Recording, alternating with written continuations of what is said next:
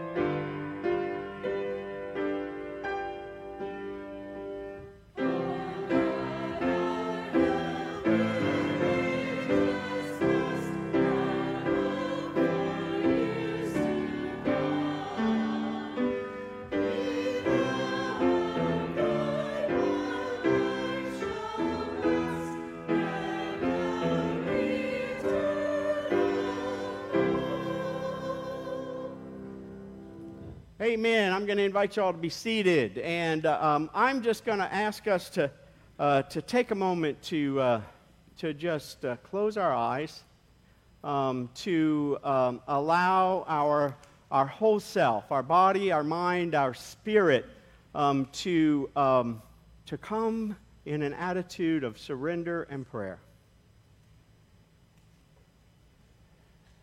And so, as we do this this morning, first I want to I- invite us as we, as we sit in silence to offer up to God uh, whatever it might be that we find distracting us and keeping us from connecting with God, not just in this moment, but in other moments.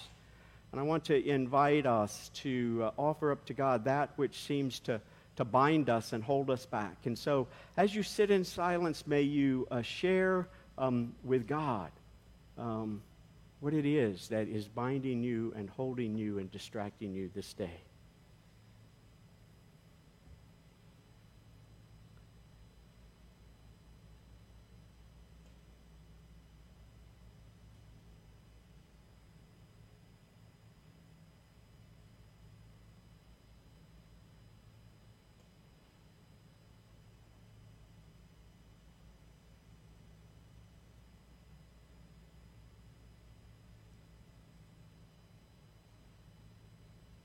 I invite you to offer that to God and then to, to turn your thoughts to the Spirit and just um, ask, ask God uh, to give you a sense of the presence of the Spirit um, uh, ask God, let Him know what the desire of your heart is for this day and for this coming week.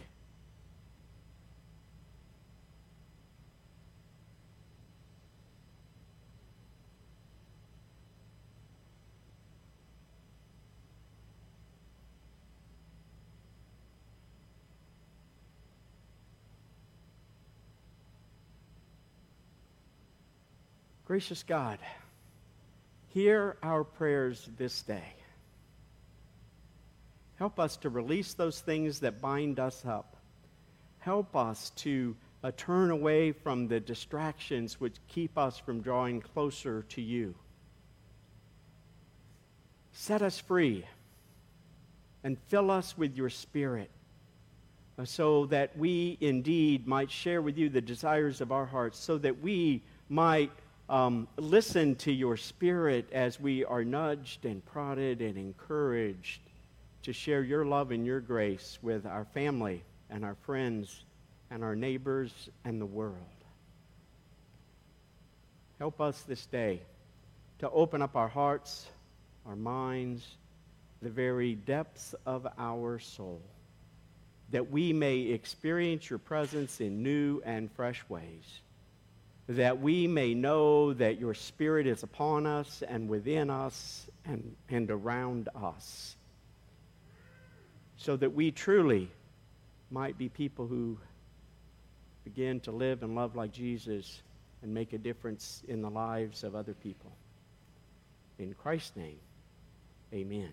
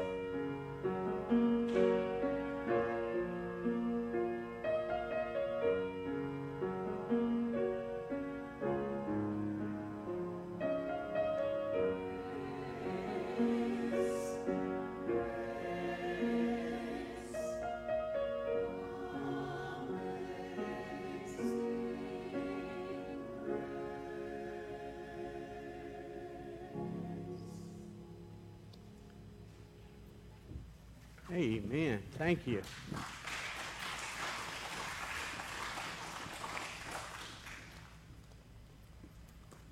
Well, today we're going to continue um, taking a look at these Old Testament stories, at um, what I like to refer to as God's story.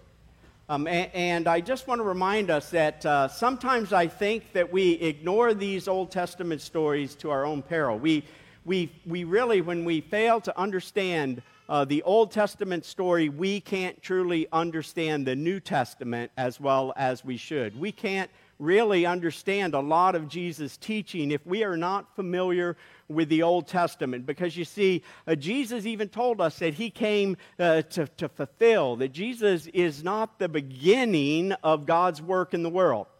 And so it is important that we, we hear and we listen to these stories so that we have a better understanding of who God is and we have a better understanding of, of who we are called to be and a better understanding of how God has um, sought to connect with humanity uh, throughout all of creation. And in fact, so far we've, we have completed the book of Genesis where we've learned that God is the one who created the world. God is the one who created uh, humanity, and He created it in such a way that He wanted to share the love of the Father, Son, and Holy Spirit. His hope was that humans would live in union with Father, Son, and Holy Spirit, um, and in doing so would continue to uh, create and sustain a place of human flourishing, a place where we could live in harmony with each other and with all of creation. Uh, but unfortunately, uh, the story tells us that, uh, that we as human beings decided to trust ourselves instead of God.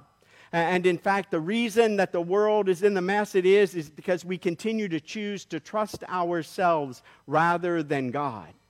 And, and, the story continues to tell us how God continues to, uh, to start over, how God continues to reach out to humanity who wants to trust themselves, inviting them into a relationship, into a trusting relationship with Him, in which, again, we learn to be the people God intended us to be, in which we uncover the masterpiece which is within us, that God uh, put there from the beginning so that we might participate in God's mission to once again have a world where human flourishing um, exists. And so we have learned about Abraham and the story of Abraham, Isaac, and Jacob, and how God uh, chose to work through this particular family uh, to, um, to bless them so that they might bless the rest of the world. And in fact, last week we finished up Genesis, and, and all looked pretty good at the end of Genesis, right? Um, at the end of Genesis, we, we have the family of Jacob, the 12 tribes of Jacob are together again. That through Joseph's work, the, the whole world has been blessed because uh, through Joseph, this famine, um, they were prepared for a famine and there were food for um, not just Egypt, for, but for the rest of the world. And yet, as we end Genesis, we know that the promise to Abraham is yet to be fulfilled while the people are flourishing and while uh, the world is being blessed, uh, they are not yet in the land that God had promised them. And so we pick up the story today in, in Exodus. And over the next few weeks, we're just going to continue to, to walk through the, the Old Testament um, uh, broadly, not looking at, at, at, particular stories, but looking broadly. And so today we're going to look at the first 15 chapters of Exodus. And so it is important for us to know as we begin Exodus that um, it has been over 400 years, 400 years since God called Abram uh, to leave Haran and to go to Canaan. Uh, 400 years since God made the promise to Abram uh, that, uh, that he would make him uh, many people and that uh, he would give him a land and that through him the world would be blessed. Um, and Abram's, Abraham's descendants, the descendants of Abraham, Isaac, and Jacob, they find themselves in Egypt. And now at the beginning of Exodus, we're told that, that Joseph and his brothers, they have died. Uh, that generation has died. And in addition, a new Pharaoh has come into power. And, and so uh, we're told that this new Pharaoh um, somehow this new Pharaoh doesn't know the story of Joseph. I find that interesting that that could be the case. Uh, but uh, this new Pharaoh comes along who doesn't know Joseph. And, and here are the words that we find in Exodus uh, chapter 1, verse 8. It says, Now a new, a new king, a new Pharaoh came to power in Egypt who didn't know Joseph. He said to his people, The Israelite people are now larger in number and stronger than we are. Come on, let's be smart and deal with them. Otherwise, they will only grow in number, and if war breaks out, they will join our enemies. They will fight against us and then escape from the land. As a result, the Egyptians put foremen of forced work gangs over the Israelites to harass them with hard work. They had to build storage cities named Pithom and Ramses. For, but the more they were oppressed, the more they grew and spread. So much so that the Egyptians started to look at the Israelites with disgust and dread. So the Egyptians enslaved them. They made, them their, they made their lives miserable with hard labor, making mortar and bricks, doing field work by forcing them to do all kinds of cruel work. And so we see that things have now changed significantly for the Israelites this new king who doesn't remember all the great things that, that Joseph did for them, um, has determined that he would make it difficult because now he is afraid of these Israelites. He is afraid of the tribes of Jacob. Uh, and, and, so um, everything he tries to do, he makes it more difficult. He enslaves them, and, and it still uh, doesn't work. And so then he begins to fear as they continue to multiply and to grow, they become worried that these, these foreigners will um, outnumber them and, and, soon will rule or at least uh, uh, ally with their enemies. And so Pharaoh orders that the midwives are to kill uh, the firstborn sons, or to kill all the boys that are born to Israelite women. And when that doesn't work because the midwives resist, he then orders that all boys, um, after they are born, they are to be tossed in the Nile River. Uh, this was his way uh, uh of trying to um, control the Israelites. And so we're told that um, in the midst, in the midst of these circumstances, we're told in Exodus, Exodus, a baby boy is born. Later, we'll find out it's to Jochebed, but when the story first starts, we're just told a baby boy is born to parents who are from the house of Levi. It seems like any other birth that had taken place at this time. Uh, this boy is born. And this boy's mother defies Pharaoh's orders. Instead of tossing her son into the Nile River, she places him in a basket and then puts him in the Nile River. His, his older sister um, goes along to watch and to keep an eye on him. And then, as he's floating down the river, a Pharaoh's daughter sees this basket with this child and she is drawn to the basket. And so she rescues this child from the waters.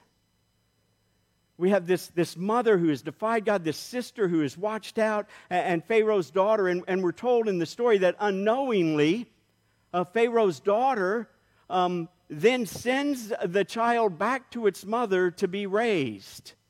And when the child is grown, we're not sure what age that is six, seven, eight, I'm not sure. The child returns to Pharaoh's household and she names the child Moses. Now, we're familiar with who Moses is, and yet I wonder if we're really familiar with the story uh, of Moses. But this is, this is the world into which Moses was born.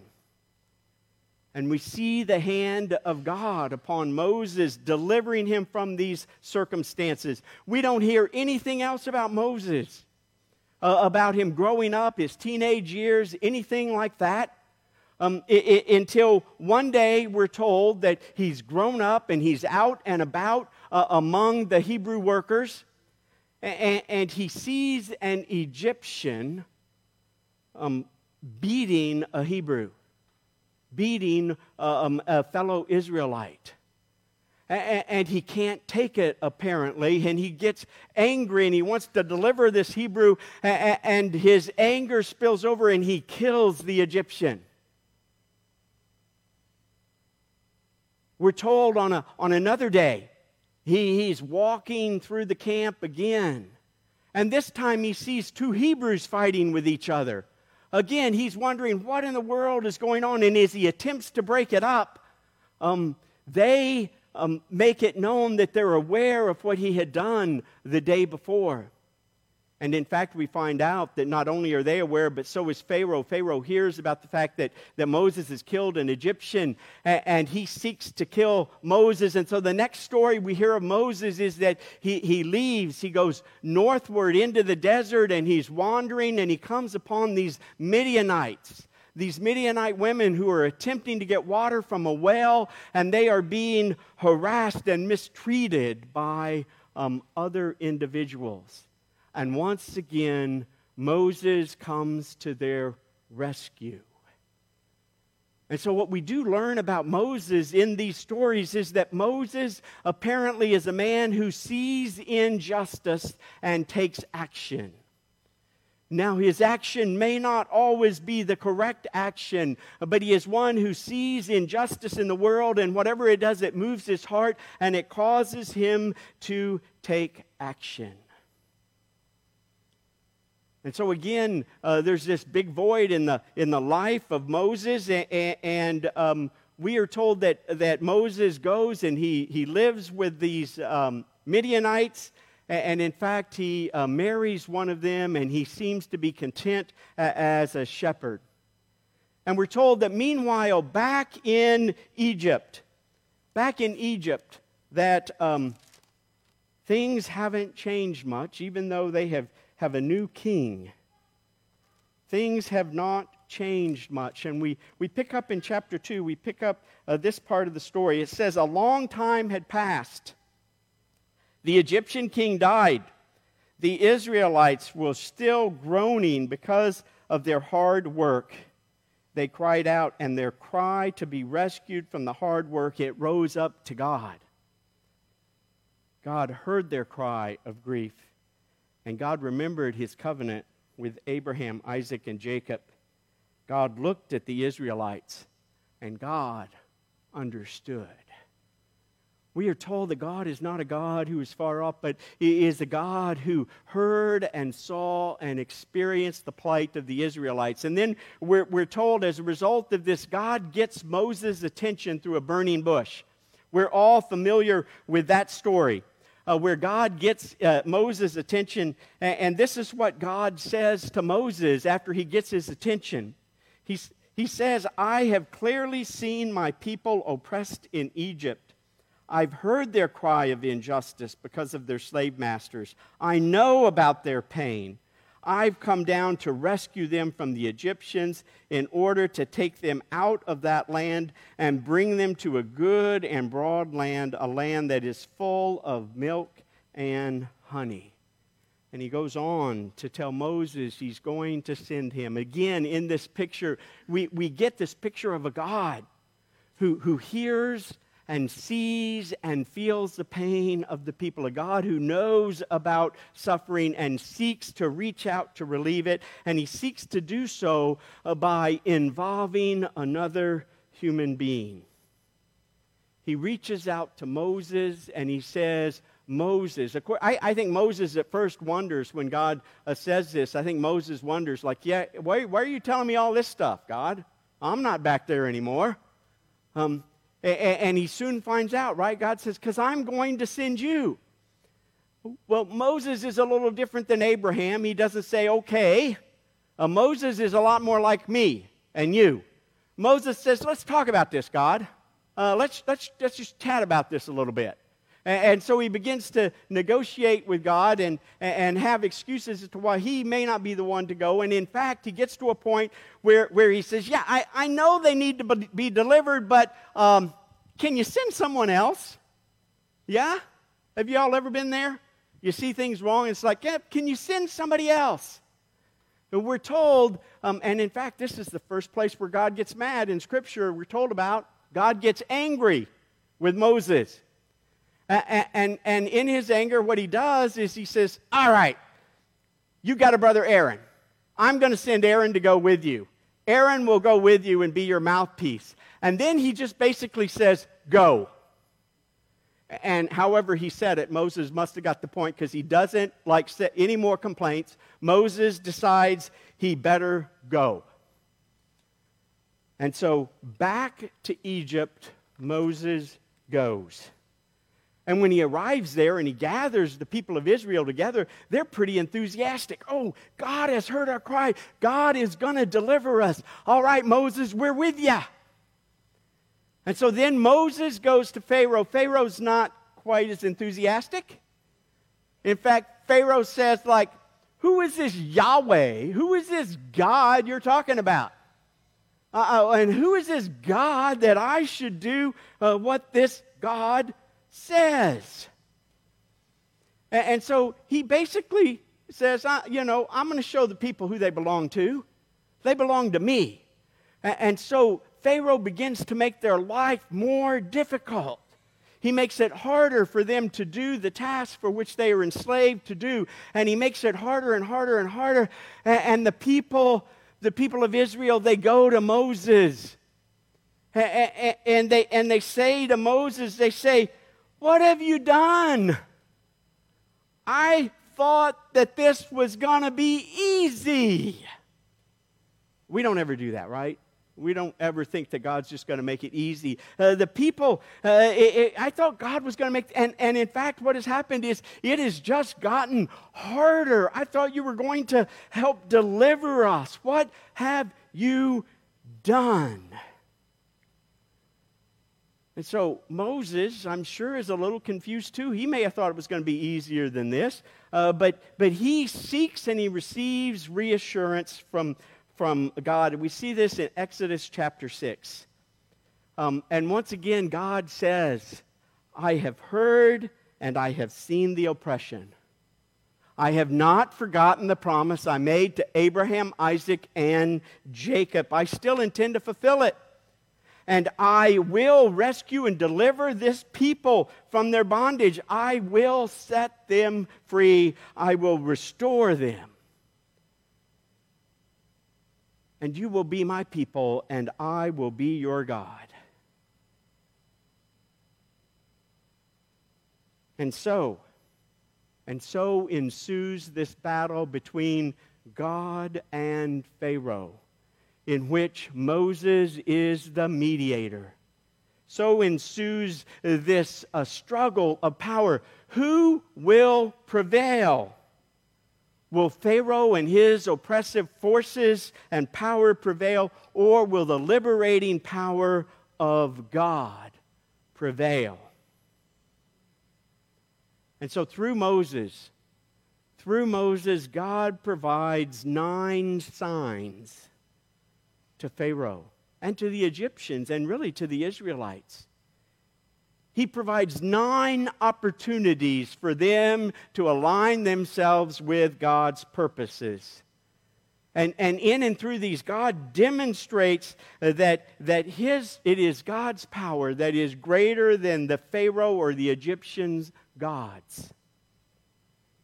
He gives Pharaoh opportunity after opportunity to release the people. And we're told that, that Pharaoh is stubborn. And in fact, we're told uh, that God somehow participates in the hardening of Pharaoh's heart. I think mainly because he allows Pharaoh to make promises and then backtrack them, and he doesn't immediately make him pay for that.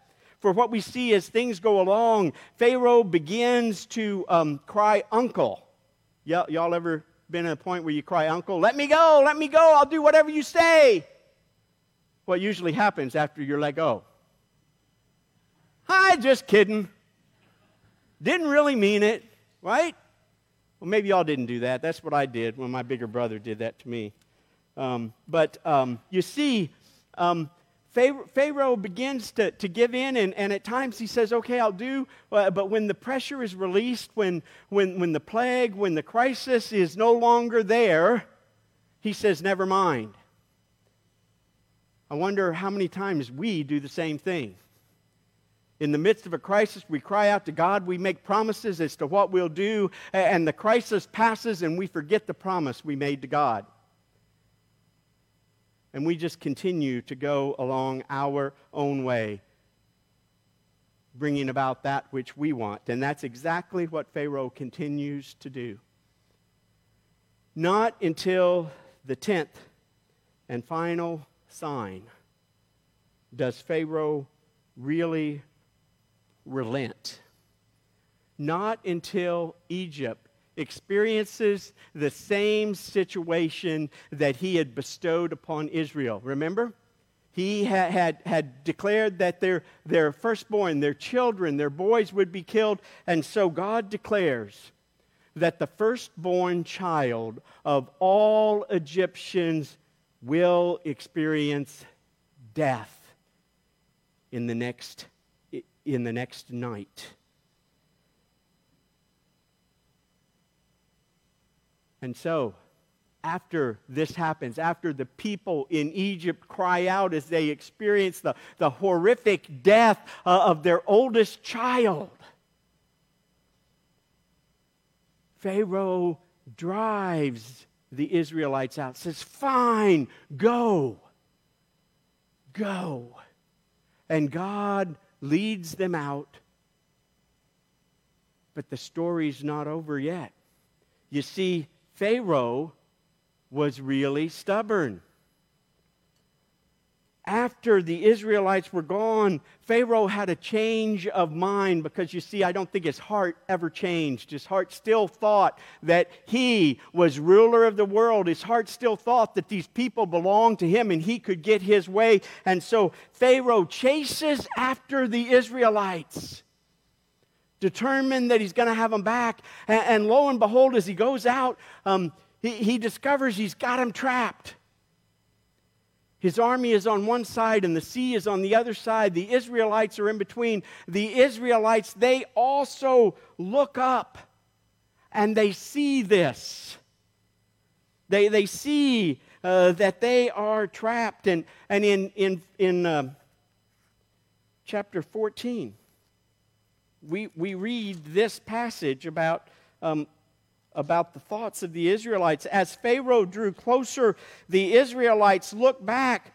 They saw the Egyptians marching toward them, and the Israelites, they were terrified, and they cried out to the Lord, and they said to Moses, Weren't there enough graves in Egypt that you took us away to die in the desert? What have you done to us by bringing us out of Egypt like this? Didn't we tell you the same thing in Egypt? Leave us alone. Let us work for the Egyptians. It would have been better for us to work for the Egyptians than to die in the desert. Now, I don't know about you, but after um, I, I, can't help but wonder is this how I would have been after seeing these, these nine and then the tenth uh, miraculous sign that God has given of His might and His power? Would I have been like the Israelites um, in, in the midst of the next crisis saying, Oh my goodness, we're going we're going to die. My God cannot provide. Well, what do we see in the story? we see that once again, God provides. He says to Moses, I am with you. And Moses says to the people, Don't be afraid. God will deliver us. And he listens for the voice of God, and God says, Hold up your staff. And he does and the sea splits open, and the people head across to the other side. And as they're reaching the bank and they turn back and they see the Israelites following them, they see the sea close over the Egyptian army. And they know that they have truly been delivered by God.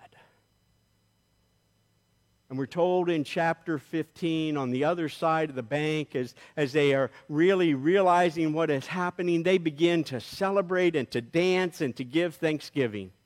They don't even wait till they get to church on Sunday. Isn't that amazing? They just begin to dance and celebrate God's goodness and His presence with them, and, and they shout and they sing.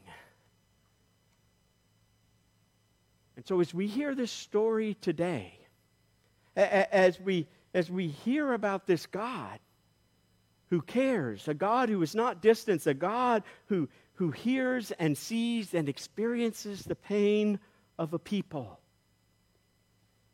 May we be reminded that God is a God who saved uh, the oppressed Israelites from Egypt, and He is a God who continues to save and reach out to his people today. As we hear this story and we see how God calls and equips Moses, may we hear in this story and may we be, be reminded that God is a God who calls and commissions and equips not only Moses, but people today to serve as agents of God's healing and deliverance in the world as we hear this story today, as we think about our own stories where we have experienced God's deliverance and God's presence, may we be reminded of God's grace and God's power and God's presence with us.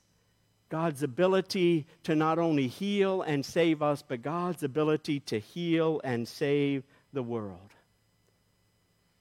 And may we be reminded that this became a story in, in the Israelite history in which they retold every year during the Passover. A story that was so important to them uh, that they knew that they needed to tell it over and over and over again. Because it's like our own experiences of God's uh, deliverance and work in our own lives. When we take the, the time to remember and to recall those, we are inspired and sustained by faith to continue trusting in God. God is a God who cares. God is a God who cares about you. He cares about those things that bind you together, those things uh, that are distracting you. God hears and sees and experiences all of your own pain and suffering and brokenness. And God takes the initiative to reach down, to reach down through human agents, through his own intervention, to deliver us from that which binds us and to set us free so that we might worship and praise God and so that we might participate in God's mission to bless others. May we hear this story afresh and anew this day. May we go forth with a new sense of hope and assurance and a new sense of God's presence. Amen. And now, choir, I should have told you all to come up. Come on up. I can probably add 10 more minutes.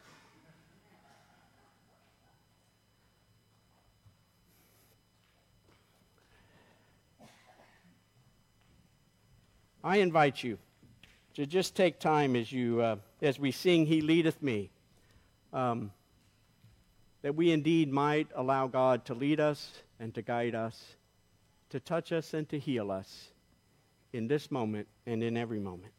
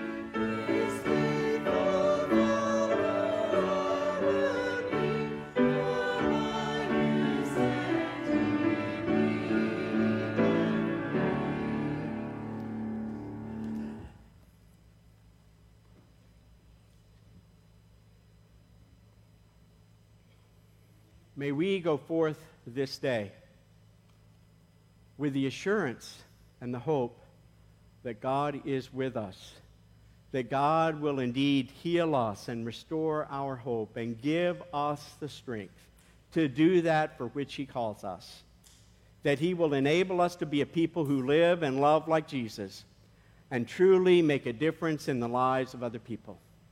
Let us go forth this day to allow God to lead us and guide us in all that we do. And now I invite you to stand as we join together in our closing song.